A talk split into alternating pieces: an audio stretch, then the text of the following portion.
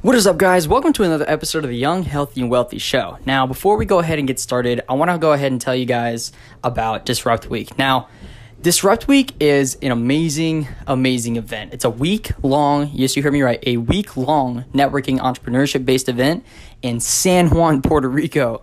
My God, you want to go network with somebody? Go network in paradise. Network in San Juan, Puerto Rico from October 19th to October 26th.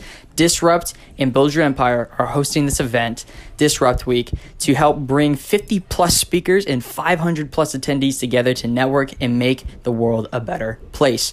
Now, if you want to come to this event and listen from speakers like Anthony Delgado, Chris Delgado, Casey Adams, John Malott, Alex Quinn, uh, Sam Bakhtiar, Stephen Campolo. The list goes on and on and on and on. If you want to hear from people like this, go ahead and hit me up in my DMs on Instagram at chase underscore henderfit. Let's go to Puerto Rico, baby. Let's make it happen. Now, that's it for that. Let's continue on with the show. Welcome to the Young, Healthy, and Wealthy Show, where we speak with elite individuals and top performers and sing what it takes to stay healthy and get wealthy. Are you ready to be elite? Are you ready to be part of the 1%? Well, then, without further ado, let's get it.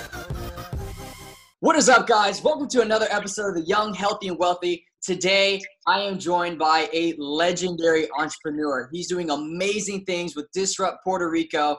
He's throwing a huge event in Puerto Rico as well, Disrupt Week.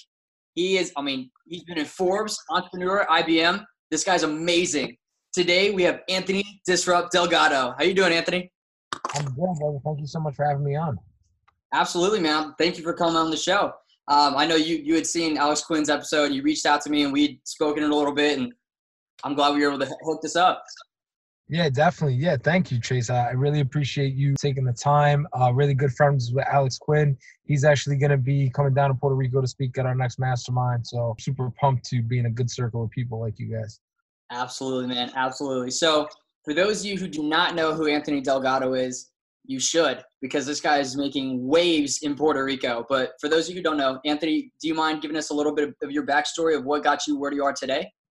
Sure. So my name is Anthony Delgado. I've been a software developer, serial entrepreneur, and online marketer for the last 10 plus years. I used to have a resume at one point in my career that said like digital marketing mastermind and it had like my picture on it before like you were supposed to do that. But yeah long story short i mean i grew up like a child of the internet was like flipping stuff on ebay when i was like in high school and my mother was a computer programmer in the 80s so really just grew up with the internet before it was a thing and i've kind of rode a lot of different waves and and watched a lot of things happen and a lot of circles kind of come full circle. So like one of them is like bots right like everyone right now is like the craze oh facebook bots like that's been around forever. It's been around since AOL. We used to just call it like spam.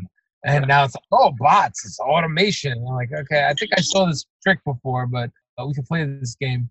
But uh, but yeah, man. So I've been in the digital space for you know 10 plus. I mean, probably going on 15, 20 years, depending on when you want to count it. I mean, in second grade, I had a freaking computer, and my mom showed me how to use a computer with no mouse.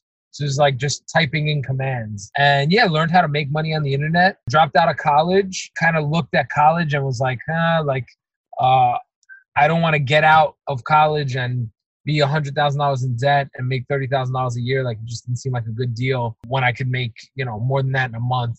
Uh, flipping stuff on eBay, and then been down with the with the internet marketers ever since. Uh, my friend Paul Getter, he said, "You give me faith in digital marketing that there's still some good people out there. So I definitely take that as a compliment. And yeah, I mean, the big thing, uh, the reason a lot of people know me, I was kind of behind the scenes for a lot of years. And the reason why most people know me is due to my work in Puerto Rico. So after Hurricane Maria struck the island of Puerto Rico, I found a problem that was bigger than myself.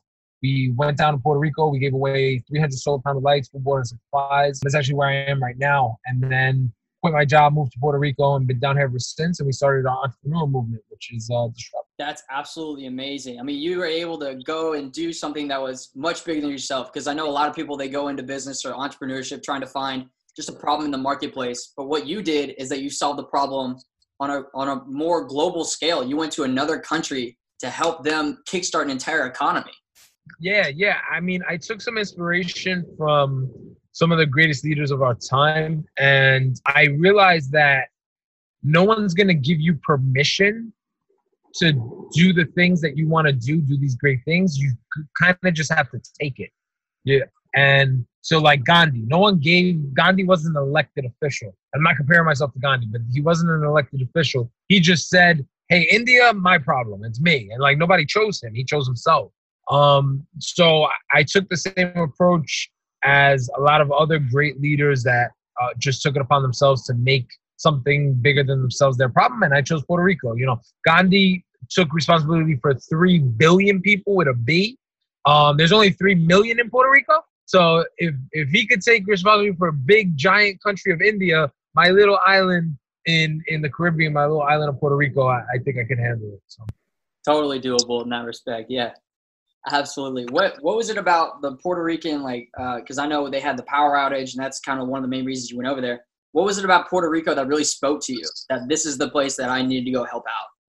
Definitely. So I mean, I have family um in Puerto Rico. I used to come as a kid, and then I got disconnected. My grandfather passed away. I got really really disconnected from that side of my life, my culture, and I have tons of friends in New York who a lot of them are Puerto Rican. They never even been here.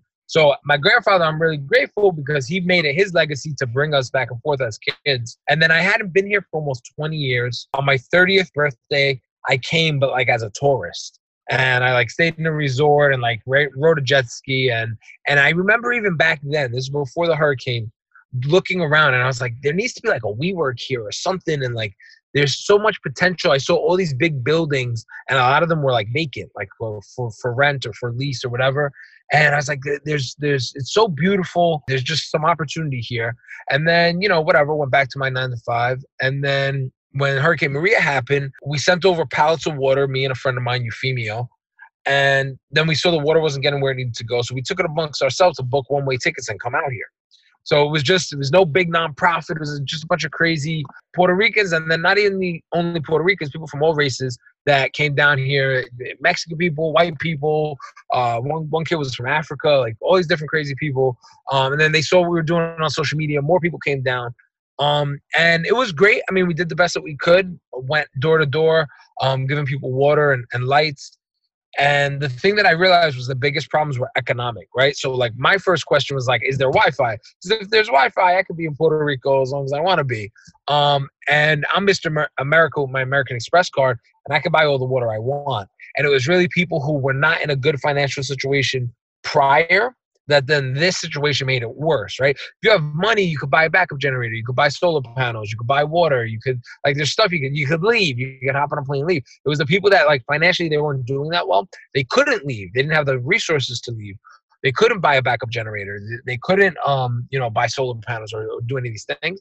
And then this national disaster like makes it worse. So, you know, the thesis that I came up with was that technology, innovation, entrepreneurship can help transform the island. And instead of like looking for a handout, instead of like going to the government and being like, oh, daddy, save me, like empower people to make financial freedom for themselves to empower themselves to start online businesses to you know uh, generate money on a global scale using the power of the internet the same thing that i've used in my life. And if we could awaken uh, people to the possibilities and the opportunities that are here i feel like that's the way to make the biggest impact.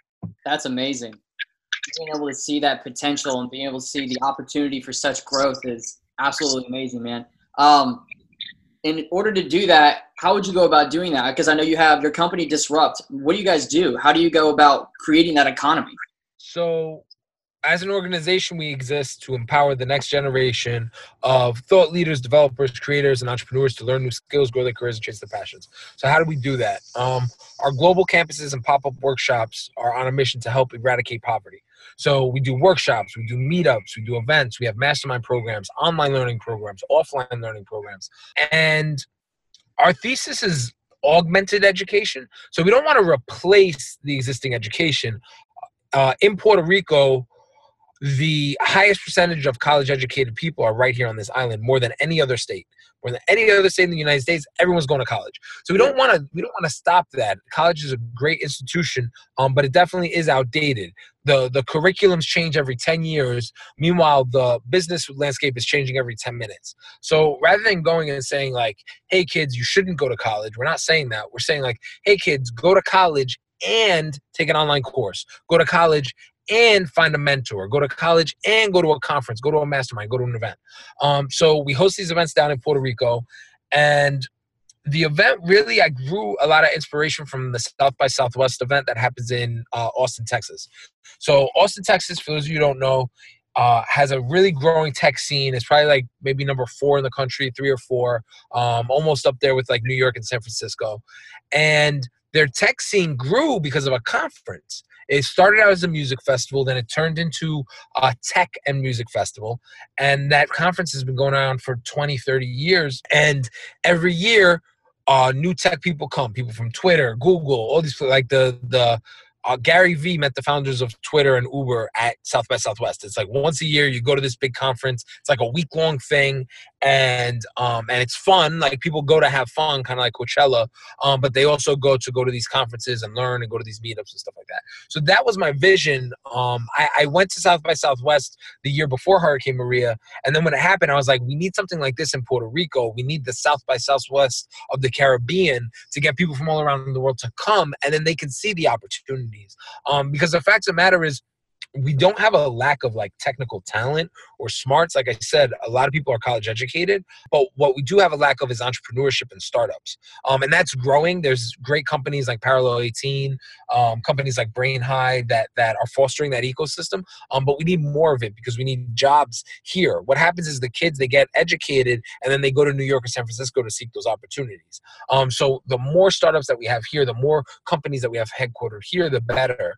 Um, and that's why we started the conference. So the, the name of it is Disrupt Week. It's a one week event uh, where we have seven days of meetups and then seven nights of after parties, events, networking events, happy hours. And the idea is that if you had no idea, you, you knew nothing about the startup ecosystem in Puerto Rico, um, after one week, you would know all about the startup ecosystem, all about Puerto Rico the possibilities, the opportunities to do business here. Um, there's some crazy tax incentives if you move down here, for example. So if you come down here and you start a company, it's 0% capital gains as an individual and 4% corporate tax as a company. Um, so there's a lot of uh, crazy people like Jason Capital, uh, Brock Pierce, and a lot of other really influential entrepreneurs who have moved down here for you know to take advantage of those benefits. And then we have really strong internet, so it's part of the United States, Puerto Rico. Um, it's like a two-hour flight from Miami. There's a there's a fiber link that goes from uh, Puerto Rico down to Miami. So there's really fast internet. Um, it's part of the United States. You don't need a passport to get here, and there's crazy tax incentives to move here. And it's a really great like work-life balance, right? Like you can like work really hard and then like go jump off a waterfall in the afternoon. Um, like I'm 30 minutes from the rainforest, and I do that on a regular basis. Like on a regular basis, I'm like, oh, let's go to rainforest today, or hey, let's go to some amazing, beautiful beach. There, there's a beach here. There's actually out of five in the world, bioluminescent means the water glows in the dark. There's actually two or I believe three right here in Puerto Rico where the water literally glows in the dark at night. So there's awesome. there's so much beautiful stuff here and the ability to have like a really nice work life balance, be three hours from New York and be able to, you know, work hard but then also play hard. That's insane. And that actually brings up uh, something I wanted to uh, talk to you about too was there was an interview that you did with I can't remember who it was, but there was like a deciding factor where you're sitting there in the water watching the sunset come up in Puerto Rico, you're like, this is it. This is this is the good life. Yeah, man. I mean, that's happened to me a few times. One of them was like the first uh, couple of weeks when I moved here. I was actually living in like a one room. It was so bad. It was so bad. Um, I rented it on Craigslist, like sight unseen, and I was just like, I have to go. Like I was, I doesn't matter. Like I need to go. So I'm living in. I'm renting a room, and the guy who put the ad on Craigslist, he had like a picture, like an emoji of Wi-Fi, an emoji of coffee, and an emoji of the beach. What it didn't have was an emoji of air conditioning. So I'm in this little fucking room. There's no air conditioning. It's a half a window, not even a whole window. It's like boarded up. There's no air, and it's August Mm. so freaking bad. And but I was a block away from the beach, so I would wake up at like 6 a.m. before the sun comes out, before it would get too hot, and I would go and I would swim in the ocean. I would watch the sunrise, and I just remember thinking like, like why are people waiting their whole life to live this way, right? Like we're living in New York. I feel like we were tricked like someone lied to us uh, you know like people live their whole life and i think about my mom right? My mom's getting older. She um she was diagnosed with cancer. She's been battling that and i'm just like fuck like she's lived 60 plus years and she wakes up every day and there's like pollution in the air and it's like it's it's not a good quality of life. And i'm just like why are people waiting to die to live right they tell us this lie like hey work a nine to five work your whole fucking life and and then maybe when you're 90 years old or 70 years old or whatever you could retire and then maybe you have a couple of years left where you can enjoy your life and it's like no like it shouldn't be like that and that's one of the things that i love about the culture here there is a huge work life balance. It's kind of like Europe in, in, a lot of ways, where uh, you know you're encouraged to to take time off if you need to. You're encouraged to take your lunch break. You're encouraged to enjoy your coffee. Like like I go out to restaurants a lot, and they never ask you for the check. They never bring you the check. Like if you want to sit there, you could sit there for hours. They will never ever bring you the check unless you ask because they're not in a rush. It's a different type of a culture where it's like, no, enjoy your food. Um, uh, buen provecho, it means like bon appetit or enjoy your meal. And literally, it doesn't matter if you're in McDonald's or you're in a 12 star restaurant. When anyone walks past you and you're eating, buen provecho, enjoy your food, enjoy your meal, enjoy your meal. It's complete strangers because they have a culture of you enjoying your life. When you walk out um, of your uh, house in the morning, people say good morning literally look you in your face. Kind of similar to Southern hospitality, um, but even to like a higher extent, where people, you know, they, they focus on like the, the basics of life instead of like feeling like you're in a rat race. Right. That's that's a, that. Just hearing that cultural difference kind of is still it's weird to me because even then, like I live. I mean, like right now I'm in a college town. I go. I'm in Tallahassee, Florida and even then it's still stressful. Like the whole the environment of just being in the us is just stressful. You gotta go go go go go. I might just get a one-way flight man. That sounds that sounds nice. Well you would you wouldn't be the only one. Crazy. So each year we we host these events and we've had people that move down here. Each time we do an event there's there's always a few people that are either book, booking one-way flights canceling their flights back um, or, or returning in a few weeks um, and they see the opportunity to really just live a better life, dude, you're gonna die. We're all gonna die. So like while you're here, you need to enjoy yourself. You need to actually live a life that's worth living. Um, and again, like I'm super ambitious. Like it doesn't matter where you put me on Mars, and I'm still gonna be ambitious. Um, so taking someone who has that kind of city hustle mentality, and you come to a place like Puerto Rico, instantly your stress level is going to decrease. And the funny thing is, when your stress level decreases, your IQ, your intelligence increases. Um, and a lot of people don't realize that exercise increases your intelligence. Um, swimming and breathing heavy um, increases your intelligence. Uh, LSD is like a drug that some people use in micro doses, like very small amounts, to increase their intelligence. And they found that you can get the exact same result by hyperventilating by literally just breathing a lot. And then when do you breathe a lot? When you're swimming, when you're doing outdoor activities, when you're getting sunshine, when you're running, when you're jogging, all of those things. And the fact of the matter is, like, your immune system, when you're in a city, your immune system is on high alert because it's getting chemicals. So your whole immune system, 24 hours a day, is like, whoa, danger. Uh, this is not healthy. Something is not right here. And as soon as you come to Puerto Rico, you're in the middle of the ocean. So there are cars, obviously, there's some sort of pollution, um, but you're in the middle of the ocean. So a lot of the air that you're breathing is fresh ocean air. And the sky is blue. All you see is like a lot of blue and a lot of green. And we have natural receptors in our brain that react differently to seeing blue and green. And instantly, when you go back to uh, a city that's not like this, uh, when I go back to New York and I see the gray sky with the pollution and the really dark colored buildings instantly my mindset starts to shift. I start to get depressed now because now my brain is like wait this is supposed to taste like wait this is not what the sky's supposed to look like and it actually affects your mood and your performance. Um so I, i'm really on wake people up even if it's not puerto rico. It could be bali. I mean there's tons of places. My whole thing is puerto rico um but really with the power of the internet, there's no longer a need for you to live in a big city, right? Like I do business, almost all my customers are in New York City. I, am in Puerto Rico. I come back and forth um, a few times a year, but there's no need for you to be in a big city. You used to have to travel to big cities to do commerce. That's no longer the case. I got off the phone with an influencer in India uh, this afternoon that wants to work with us and, and partner with us and come on a retainer and, and uh, work with us. So like there's no longer a need for you to be tied to a geographical location. You can do business with anyone in the world. That's why it's living that laptop lifestyle. Yeah, hashtag laptop lifestyle. Uh huh. Absolutely. Uh, question: What's fueling the fire right now? Because I mean, you're just you're so. I mean, just talking to you, you're so calm, but you're so driven. Like, what's fueling that fire? I think what's fueling the fire. I think a lot of it has to do with me wanting my future self to be proud of what I've created. So I'm really future focused like and and I'm kind of okay with failing in the short term. I'm okay with um with making sacrifices along the way because I know that I have a bigger vision and a bigger purpose. Um we unveiled right after we came back from Puerto Rico, we unveiled a, a blueprint for a school, a physical building, a school that we want to build here in Puerto Rico. And, you know, for the first year, to be honest with you, we kind of talked about it for a couple of months and then we stopped talking about the physical location. And then a few months, uh, maybe a month ago, we went to an event uh, with my friend Simon in the Hamptons. That's actually where I met uh, Alex Quinn in person. We, we were friends on the internet, but that's where I met him in person.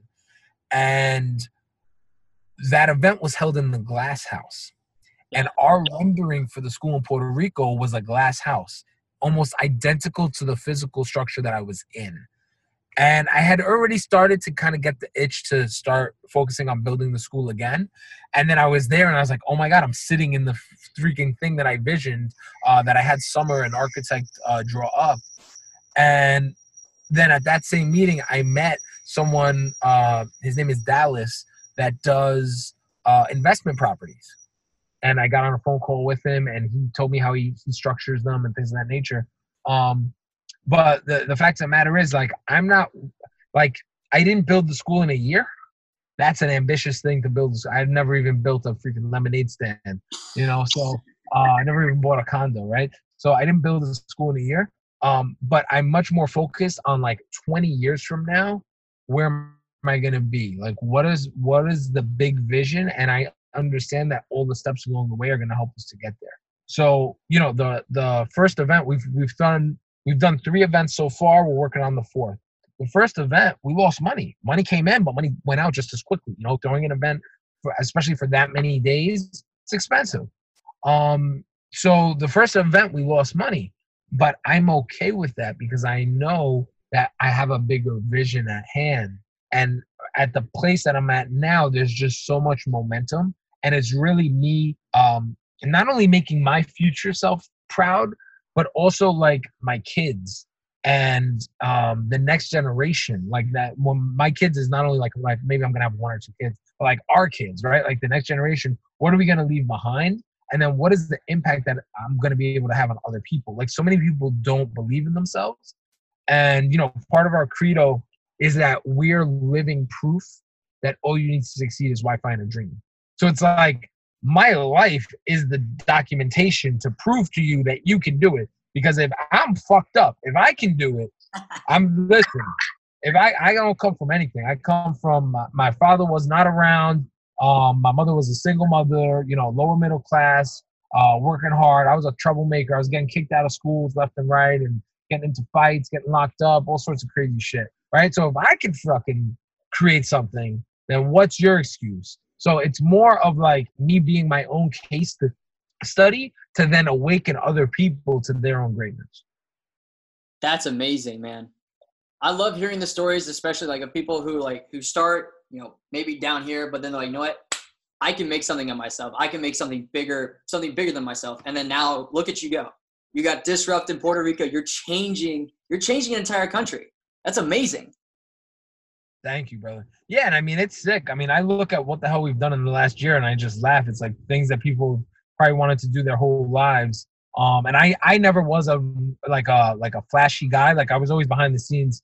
I had made a couple YouTube videos, and I used to just do a screen share because I didn't want to have my face. If you go on my YouTube channel, like the earlier videos is just a screen share, and um, and then I look at like the past year and a half, two years of building this brand and doing what we've been doing and you know we collaborated with Tai Lopez uh, Grant Cardone, Gerard Adams was my business partner for a year and a half uh, to two years. He actually came out and spoke. I'm really grateful for that. Um, we're collaborating with, with John Malott, Casey Adams for this one. So this next one, Build Your Empire is an official partner, and uh, we're collaborating with him, uh, Charlie Rocket. Like, it, like I look at my text messages sometimes, and I just laugh. It's like, oh, hey, is this my actual life? Um, but it is, and, and we've been able to do this in in such a short period of time, and you know, I think the reason that we've been so successful is the mission behind it. Um, I think people are inspired by uh, what we're doing, what we're creating, the ability to make an impact. Um, and I think that like five years down the line, we're gonna look back and we're gonna laugh at the the amount of hacks that went into creating what we want to create. Um, so like one of the ones that I always talk about is the boat, right? So the first event, um, you know the Fyre Festival? Yeah. Yeah. All right. So this is before the Fyre Festival documentary came out. So Fyre Festival had happened. It was a popular thing, but the documentaries had not been released yet. So I heard about the Fyre Festival. I heard about how much money they made before the event happened. And I send the video to my video guy. I'm like, dude, make a video like this. Like, make our video look like this so people will buy tickets. Like, I don't care. and so he takes actual Fyre Festival footage. Yeah, find like footage that's similar. No, actual Fyre Festival footage and chops it into like footage of me and the other speakers and makes this promo reel, right? So I put it on YouTube and I hit share Facebook, share uh, LinkedIn, share Twitter, share Reddit. And I put on freaking Reddit and everyone on Reddit recognized the video. They started saying, I hope Ja not going to be at this conference. And they just started going crazy in the comments and uh, and it went like semi-viral or whatever, and it was really it was really freaking funny. Um, and so I put in the in the tickets, if you buy a VIP ticket, you get to go on a boat. It's a boat trip with the speakers, right? I don't know where to get a boat. I don't I have no idea. There was one company that did boat tours and the boat tour was like super affordable. I don't know, 50 bucks, 100 bucks, whatever. And so we were just gonna buy all the tickets from that boat tour and and then just buy out the whole tour, right? For as many tickets as we sold. We called a boat, that boat had sunk in Hurricane Maria. It's not even there no more. It's like, sorry, that that that boat's not there. So I don't know where the hell we're gonna get a boat, right? I leave it on the website, I don't take it off. And then it's a couple of weeks before the conference, and um my my guy Lucci is one of the speakers He's like, bro, what's up with that boat, man? I want to make sure I'm on that boat party. Like, make sure I'm on there. I'm like, great. Well, I don't know where we're getting a boat, but uh, if, if you want to help me out and get a get a boat, I'll make sure you're on the boat. So he sponsored the boat. I didn't even look up boats. Like he called the boat company. He found a yacht. He rented it. He told us what time to show up. All we did was show up on Sunday, and there was a boat, and he provided it, and he rented it. So it went from like an idea to it's in reality. And I think so many people, they think it's the other way around. They think I figure everything out, and then once it's all figured out, it's perfect, then I can show it to the world. And it's like, that's not how it works. Like Tesla shows the car to the world before it's ready and says, Who wants to pre order? And he starts accepting a $1,000 down payment. And he takes all that money and then he freaking builds the car. You know, and like you have to be willing to take those risks in life. You have to be willing to go out there put yourself out there, take a risk, and say, hey, listen, this is my vision. Who wants to buy into it? I, Lucci would have never came to me and said, I want to rent a boat. He came to me because he saw a boat on the website. He was like, I want to be a part of this. It's like, great, then be a part of it and like help me rent it. Um, and so there's so many. That's that's just one scenario, but there were so many opportunities for us to take the safe route, and we would have been so small versus taking the risk and then it leads to this huge reward.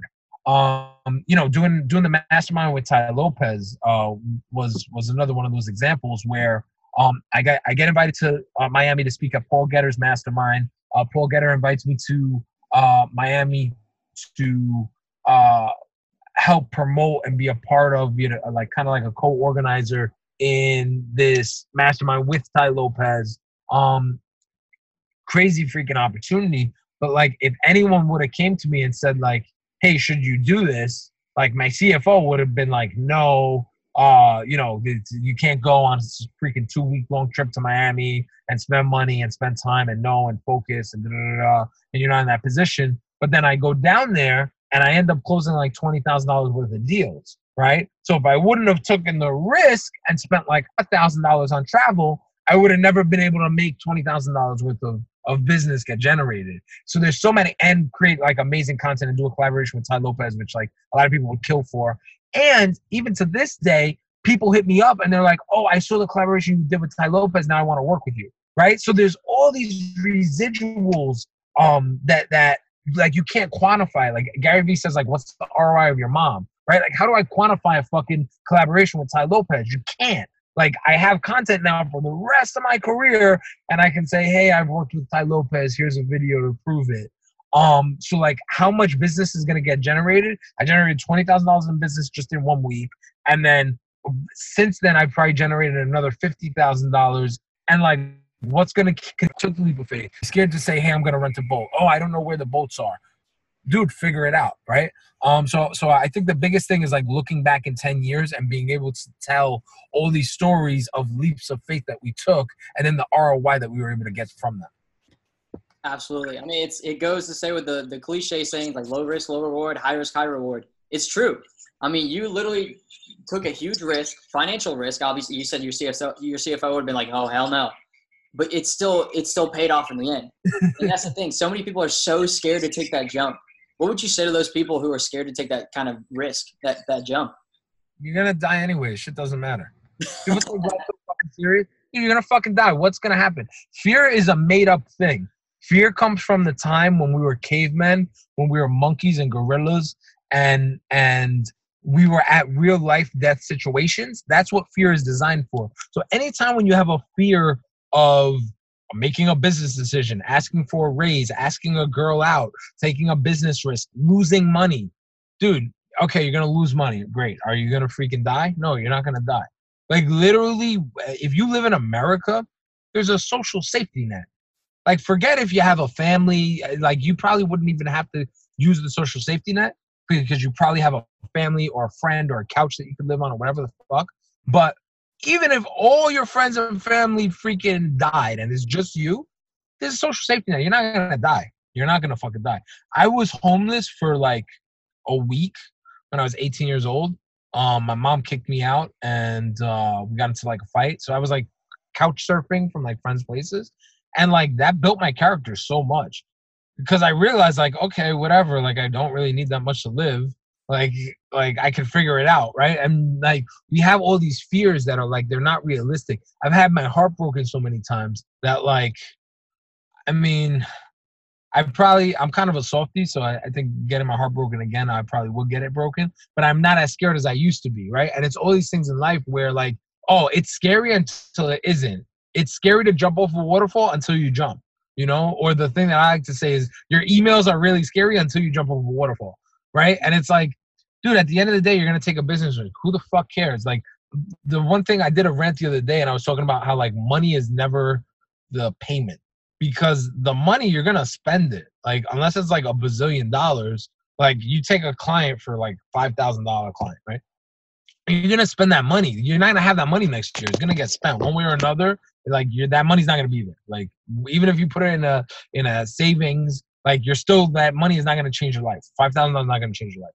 What is going to be there is the referral, right? And a lot of people, a lot of especially the first time entrepreneurs, they do this all wrong. They get a client and they probably don't charge five thousand. They probably charge five hundred, right? They get a client for five hundred dollars, and then they say, okay, well, he only paid me five hundred, so fuck this guy. I'm not gonna give him good quality service. But the thing is, the payment is not the five hundred dollars. The payment is the referral, is the fact that you can do a good job, that you can go and say, listen, I did this thing and I did a great job. Tai Lopez didn't pay me to freaking bring investors to his event. We brought a bunch of millionaires to his event to invest in his companies. I didn't get paid from that, but I can say I did a thing with Tai Lopez. And now I have a video, and that video looks amazing. And we have photos, and those photos look amazing. Who's who would I be spiting if the video that I created looks like shit? And that's my work. Oh, well, Tai didn't pay me, so we did a shitty job. No, that's fucking dumb. My payment is not the money. My payment is the experience. And um, this goes to like another quick story. Uh, I read an article when I was 16 years old in Entrepreneur Magazine. And talked about a black guy. Was like one of the first African American millionaires or something. And he worked in Taco Bell for 10 years, became a general manager, learned everything there was about Taco Bell, and then went and started a chicken franchise. He has them all around Texas. And now he's a multimillionaire. And it was because he was not looking at Taco Bell like, oh, I'm getting paid $10 an hour. That's what I'm getting paid. He looked at it as an education. He went to Taco Bell every day and said, this is a million dollar organization, multi billion dollar organization that has a formula for food service. So I'm going to learn that formula. And then when I leave, I'm going to apply it to the chicken industry that I want to be in. Right. So too many people, they're, they're, they're transactional. They have an employee mindset. They say they want to be entrepreneurs, but they have an employee mindset. You give me a dollar, I give you a dollar's worth of value. That's not how you build a, uh, a legacy. That's not how you build a brand. That's not how you build a company. You build a, uh, a legacy. You build a, a giant organization by, hey, you give me 50 cents and I give you a dollar's worth of value back because then people are going to be coming all, all year round. McDonald's does this. They sell you a burger, they like lose money on the burgers. Those dollar burgers that they sell, they're not making money. They lose like 20 cents. They they do that so you can buy fries and a drink. Fries and a drink, they have a higher margin. So they sell you 10 cents worth of soda for a dollar, and they sell sell you a dollar 20's worth of burger for a dollar, right? So they like lose a little bit, but they make it up on all the other shit that you're gonna buy. Um, you know, Walmart does the same thing. They have loss leaders. Um, so the thing is, you want to make sure that you're over delivering on value and not being so transactional. The, the reward is not in the dollar amount of one single transaction; it's in the legacy that you that you create and what you do. What does your portfolio look like? What does that story look like? I want to do a good job because when you look at my portfolio, you're like, oh my god, I want to work with Anthony. Look at all the things he's done. Absolutely, that's wow. That was a really good really good rant right there. That was that was quality. That's gonna be that's gonna be content for the ages. well, no, and it's so important. I mean, I go on my little tangents, but but it's the truth. I mean, dude, you're gonna die, and when you're left over, the money's not gonna matter. And and in this digital age, it's pretty cool because whatever you create is gonna be there. Like this podcast is gonna be there after we're gone. Right? It's gonna be sitting up there on iTunes or whatever.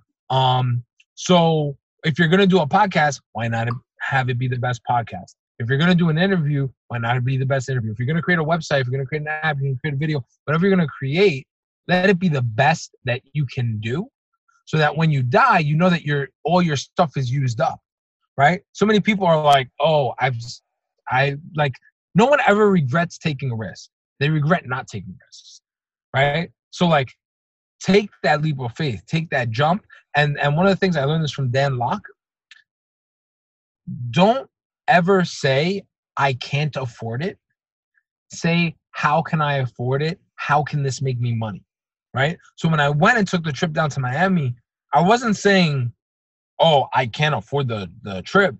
I can't afford the hotel or whatever." I said, "No, how can this trip make me money? How while I'm in Florida doing what I want to do, how can I generate an income from this, right? Oh, you want to buy a fancy car? Great. How can that car make you money? How can you turn that liability into an asset? Um, and then when you come at it that way, there's nothing that you can't accomplish.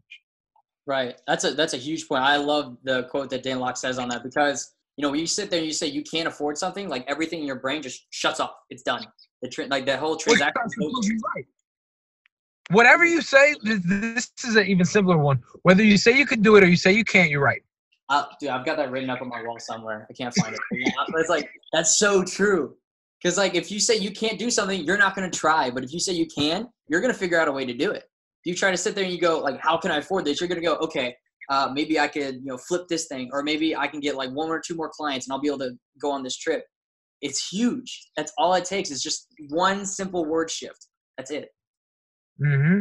I'm going to um to Tony Robbins Business Mastery, which is a ten thousand dollar course. A Ten thousand dollar course is fucking crazy. It's like the the reasonable me is like, what? Why would you do that? um, right? But it's like, okay, you're gonna do it, and then what are you gonna create while you're there? And the fact of the matter is, I know that one conversation can generate 20x that, a thousand x that. You know, and when you go into it with that mindset, I don't know. I've never been uh, let down. Like I started going to events in like 2015, um, and then started hosting them probably 2017, and the ROI from both sides is freaking exponential. Um, you know, at, at the end of the day, they say like this is super cliche, but but it's true. You know, your net worth, your network is your net worth, right? The yeah. more people that you're around, even if you don't do business with them, that one idea, that one conversation that you have with that one guy, all of a sudden now you're applying it. Um, so even if you don't do business with the people at a conference, at an event, there's one little idea that if you apply it in your business repeatedly, you'll get a huge return on your investment. Oh, massive return. I mean, it's just it was just this year where I started going to events as well, and like it's been crazy because most of the people I've had on my show have been because of these events. Like I've either met them at an event or they're like, oh, like we met at this event. Like I know somebody who wants to come on your show. It's like it it it's like a cascade effect, and it's just all about getting out there, you know, getting outside of your shell and being willing to talk to people, to network, to to collaborate. It's huge. Definitely, brother. Definitely, and that's why we created the the disrupt events. Um, so we have a couple of different event series. Uh, Disrupt Week is a whole week conference down here in Puerto Rico. Uh, we have Disrupt Masterminds, which are two to three days, um, two days of content, and then like a bonus day where we jump into waterfalls, do some fun stuff. Um, and and then we just started a new event with CoverGirl uh, called Girls Who Disrupt. So that's happening in Times Square. Uh, we do it a few times a year, right in Times Square at the CoverGirl headquarters, and uh, and it's just like all female entrepreneurs, female empowerment, and yeah, I mean, one conversation, one person that you can meet, you know, one little tidbit and these events, uh, especially like the Disrupt Week, though, the one that's coming up October 25th and 6th, dude, there's so many amazing people. We have um, Sam Bacardi is coming down. He is uh, is a multimillionaire, came from nothing, came over here from Iran, um, and built a huge empire. He has a really dope podcast now too that you should check out. We we got John Malott. He did like 200 million dollars last year. All these crazy people. Uh, Casey Adams, who's freaking 18 years old, built a whole brand from nothing. Now he's doing collaborations with freaking Gary Vee and all these people. And literally like one nugget. It's like it, like you could literally miss half the conference and if you come for half a day and you get one valuable piece of information you apply it in your business the returns that you're going to get are crazy and the thing is you have to surround yourself with other people like when you go to school when you go to kindergarten they just stick you in a room with like whoever right like you don't get to choose those people um but as you become an adult you have the opportunity to choose your circle. You know, they say like the rich get richer, right? A big part of that is because they go to different schools, they hang out with different people, their environments are super controlled. So the the fact that you have the ability to network with other successful entrepreneurs, a lot of that stuff is going to rub off. And again, it might not be a specific tactic. A lot of times it will be, um, but even if it's not a specific tactic, ways of being ways of speaking, ways of interacting with a team. There's all these things that if you're really attentive, you're paying attention, they'll rub off. Um, I recently went to the Warren Buffett uh, shareholders conference, right? So it's like the one time a year where you can hear Warren Buffett speak, and he speaks to all his investors that invest in this company. So it's like a freaking stadium. It's like a like a basketball stadium or something really huge, and he speaks live. And I'm not an investor in, in Warren Buffett's companies. So like a lot of stuff he's saying, it's like I care, but like I don't really care. But more than just what he was saying, I was paying attention to the way he was saying. I was paying attention to the way he interacts with his team. Right? He he was really big on like promoting and, and giving praise to all the people on his team and giving thanks to people. And there's all these things that I was learning from him that were not tangible things. He wasn't like, hey, well, this is a uh, hashtag to use on Instagram. It'll get you engaged. Like it wasn't tactical. Um, things that I was learning. He was talking about companies that I don't um, own, but I was learning from the the way that he was interacting with his team, interacting with his company. So like even if it's not a tangible thing, which sure you'll learn a lot of tangible things, um, just being around successful people uh, will rub off. Right. That kind of goes into uh, what is it? Alex Clin's hustle inspires hustle. Honestly, it's like just seeing people hustle makes you want to hustle, and just being around those, you know, the shareholders at that shareholder conference, you you're surrounded by so much wealth and so much uh, like this huge money mindset. You're just it, it inspires you to keep going forward and make wealth for yourself. Well, yeah, and it, and it expands you, right? Uh, like if you're hanging out with a bunch of people who are worried about like small stuff, you're gonna be worried about small stuff. If you're hanging out with a bunch of people that are worried about big stuff, automatically your brain starts to expand, right? Like I can't even like I grew up in an urban environment, bro. like I can't even tell them I'm spending ten thousand dollars to go see Tony Robbins. They're not gonna believe me. Like I don't. I'm not even gonna have the conversation with them because like they're gonna put so many extra limiting beliefs in my head that it's like not even. I need to hang out with the people that are like, oh yeah, ten thousand, whatever. Because if I hang out with those people, all of a sudden I'm gonna start being like, oh yeah, ten thousand, whatever, and it starts expanding me. You know, um, people. It's so funny. Like money is such a such a cultural thing. Like what what's a lot of money to someone else is like nothing to other people. Um, I, I hung out with a billionaire for a couple of weeks down here in Puerto Rico. He moved uh, he moved down here to Puerto Rico, and I, I showed him around. I helped him set up his his uh, companies and stuff. He he had like a seven hundred million dollar exit, and hung out with him. Went surfing with him. Uh, went to dinner a bunch of times, and it's funny that like he was like ten thousand dollars. I'll set it on fire right now. Like I don't care. like literally, like I'll set it on fire. Like I don't care about that. Um, and it was such a different way of being that I realized like things are things are only worth and I, I mean I've known this for years, but things are worth what other people are willing to pay for them. Right? So like for him, um, you know, getting his paperwork set up was worth millions of dollars just to do his paperwork because he's gonna save that on taxes. Right a pair of Yeezys for him is worth nothing.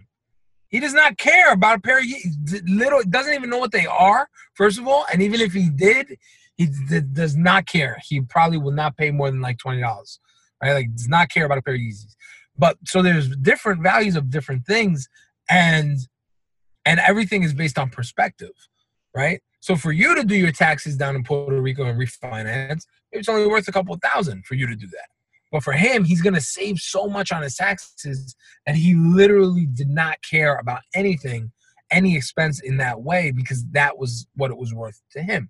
And different things are worth different things to other people. And that's why, like, a lot of people that do digital agency work or consulting work, right? Like, it takes just as much time to close a big deal as it does to close a small deal. It just does. You're just selling to the wrong people, right? it takes right. just as much time. Grant Cardone talks about this in real estate, right? You could sell a, a million dollar house or a freaking hundred thousand dollar house, right? It's gonna take the same amount of time. People gotta come, they gotta see the house, you gotta do the paperwork, you know. So why not expand yourself? Why not work on bigger things? You know? Um and so I think the more that people kind of wake up to that, again, the person that's doing the five hundred dollar deal probably a lot of times could be charging more but they don't have the confidence in themselves and that's another great thing that you get from from going to these conferences and these events because you start to see oh wow my same service that i value here the market really values here.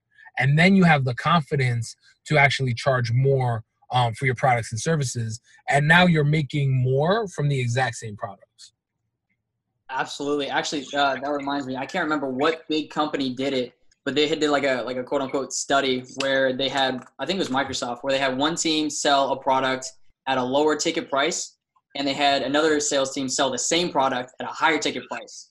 Guess which team sold the most? The high ticket. They sold the same. So it really they, it was the same. Like each sales team, they sold the same amount. Didn't matter what the price was. It was just the fact that like it money doesn't matter. People are gonna buy the product. You just have to, you know, it's the whole thing you're talking about. Like it's the you can you can price your stuff higher. People are still gonna buy it. That's the thing. Oh, well, that kind of reminds me of um. Did, did you see what Payless did? The social experiment. No, what did they do? So so Payless made a store called like Pali and made it like upscale and put the same shoes, the same Payless shoes. They put in a store called like Pali, and then they did like a grand opening. They had like influencers come and take pictures. Had all these people coming in. Oh, I love these shoes. They're so sophisticated, but really high price tags on them. Um, and and then that was their social experiment to say like, hey, our shoes are just as good, but you can pay less for them. Um, but now simultaneously, Payless is going out of business. They're they're uh, filing bankruptcy. Like maybe a year later after they did that, that was like a publicity stunt. What they actually should have done is really done that because if they really would have created a high end brand, they would have been able to have a higher prof- profit margin. Right? People don't want to buy things because they're cheap sometimes. Like you see a product. Um, we I used to work in a digital marketing agency uh, where we would bid on like government contracts and we used to lose contracts because we came in too low. Um, we bid on a contract for the U.S. Uh, Air Force, and yeah, we we bid. I don't know, we bid like a half a million, and they were like, "Bro, you came in way too low." Everybody was like three or four million. Like we got scared. We saw that number; it was too low. We got scared, and we didn't want to do it. Right. So like a lot of times you think, "Oh, it's a race to the bottom." Oh, if I'm cheaper, people will pick me. Um, the only people that'll pick you when you're the cheapest are the cheap people. The people that have money, they don't want a cheap product. I want to spend more because I want to get higher quality, right? I don't want to buy something cheap because if I buy something cheap, it's not going to be good, right? Um, and and like in a way, it's almost a self fulfilling prophecy because if I charge you five hundred dollars for a product, even if it's the same promise, right? I will grow your Instagram for five hundred dollars, right? And I charge you five hundred, or I will grow your Instagram for five thousand dollars, and this is the same product. I'm gonna work harder for the five thousand. I will do things that I wouldn't do for the five hundred, right? I will get a team together for the five thousand. I'll get a whole team together. I'll go above and beyond. Whereas the five hundred dollar thing, I'm just like, ah, I don't even care. I'll give you the five hundred back. Like I don't even care, right? Yeah. Um, so it's like almost a self fulfilling prophecy. Whereas the higher uh, product is, the better quality service that you can and will be able to give um, for for that thing. Same thing with Apple, right? Apple sells phones at a premium. Their phones aren't cheap, right? They're not the cheapest phones on the market. Um, but if my phone gets gets water, I just walk into the Apple store. I'm like, I don't know, it doesn't turn on anymore. They give me a new phone. They come out, just give you a new phone. You know, because they are charging a premium, they can afford to do that. They can afford to have a cool white store or whatever the hell, you know, because they're charging a premium. They can afford to have all the phones be made of metal and the laptops be made of metal because they're charging a premium. So, so charging a premium allows you to provide a higher quality of service, and you're gonna get better customers. Like better customers will pay more. They don't want to pay less. Right. That I mean that goes to uh, like one of my one of the things I look at uh, when it comes to if you want to compete in a market, you either a have to lower your prices or b provide more value because you can lower your prices all day, but it's like it look it looks cheap. It looks like it might be bad, but if you're providing more and more value, it's like whoa, okay, these people care, and that's when you can start, uh, you know, charging even more, whatever products or service you may have. You just gotta be willing to provide that value to people. Definitely. Absolutely, man. Well, hey, Anthony, this has been an amazing conversation. I absolutely loved having you on the show today. Um, if there was one piece, I know you've given a lot of advice on this episode, but if there was one piece of actionable advice that someone could take today to apply to their lives to become a healthier, wealthier version of themselves, what would that be? It would be the name of our last mastermind, which is don't be scared to destroy yourself. We think we're taught to believe that we're a fixed thing. I am a white guy, black girl, I am this, I am that. The fact of the matter is, you are a blank canvas. You are nothing. A man is the room that he's in. So you can wake up tomorrow and be whoever the fuck that you want to be. And the only person that can decide that for you is you. So don't be scared to disrupt yourself. anything, any piece of you, that identity that you want to hang on to, I listen to rock and roll. I listen to this. Uh, da, da. All those identity pieces that you put on yourself, they can be removed just as easily. And if you're willing to remove them, if you're willing to be the author of your life and treat your life, treat yourself as a blank canvas, there's nothing that you can't create. Fantastic. Boom, dropping bombs on the show. Awesome. Hey, again, thank you for coming on the show. If anybody wants to connect with you, how can they do so? So go to www.disruptweek.com, the South by Southwest of the Caribbean. You can come down, you can hang out with me, Malak, Casey Adams. It's gonna be amazing. We're gonna either rent a boat or jump off a waterfall on the last day. So definitely come down to Puerto Rico to to our events, disruptweek.com. And you can also hit me up on Instagram uh, at disruptweek or at my personal is at anthony.disrupt. Bang. Hope y'all enjoyed the episode this week. And until next time, stay healthy, get wealthy. Thank you for tuning into this week's episode of the Young, Healthy, and Wealthy Show. My name is Chase Henderfit. I am your host. And if you have any questions at all, feel free to DM me on Instagram at chase underscore Henderfit. And I have one favor to ask. Please just share this episode with one person. You never know who it could help impact. And if you share it on your Instagram story, I'll repost it on mine. So until next time, stay healthy, get wealthy.